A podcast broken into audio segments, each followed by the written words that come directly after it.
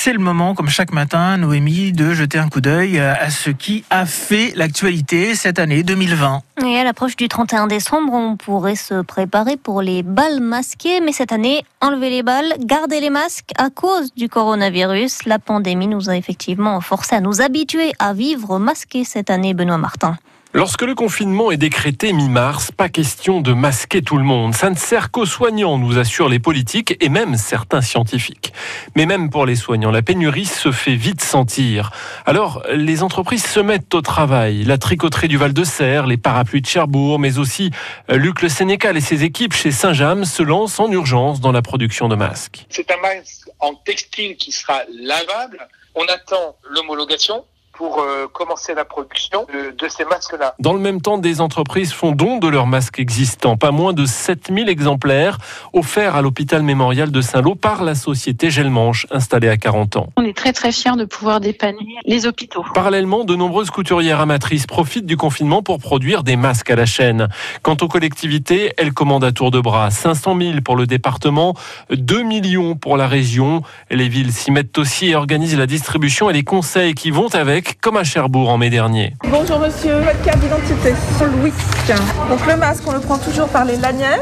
Oui. C'est encore l'époque où l'on s'interroge sur la pertinence de le porter. Là on le porte parce qu'il y a un petit peu de monde et je me sens plus en sécurité. Je le mets jamais. Ce n'est plus nécessaire. L'été est là lorsque le 20 juillet, le port du masque devient obligatoire dans tous les lieux clos dans la Manche. Et quelques jours plus tard, le Mont-Saint-Michel est la première commune manchoise à l'imposer dans ses rues, explique Thomas Velter, directeur de l'établissement public gestionnaire du site. Le maire a considéré qu'il ne pouvait pas faire respecter la distanciation physique de 1 mètre et donc il a décidé d'obliger les visiteurs à porter le masque. Ce n'est encore que le début. Le masque s'impose petit à petit sur les marchés estivaux comme à Kinéville en août. Le 19 du même mois, préfet et maire de Cherbourg tombent d'accord pour le rendre obligatoire dans le centre-ville.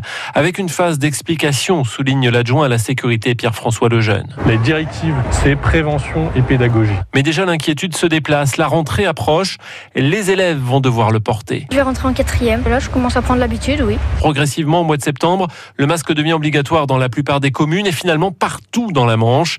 C'est toujours le cas en cette fin d'année, même si à la faveur d'une promenade à la campagne ou en bord de mer, la tentation de le laisser tomber reste forte. Je viens de mettre un masque parce que vous êtes devant moi, mais il n'y a pas besoin de masque ici. Le masque est entré dans les mœurs en 2020. Il y a fort à parier qu'on ne l'enlève pas de sitôt en 2021. Une rétrospective signée Benoît Martin. À retrouver sur notre site francebleu.fr.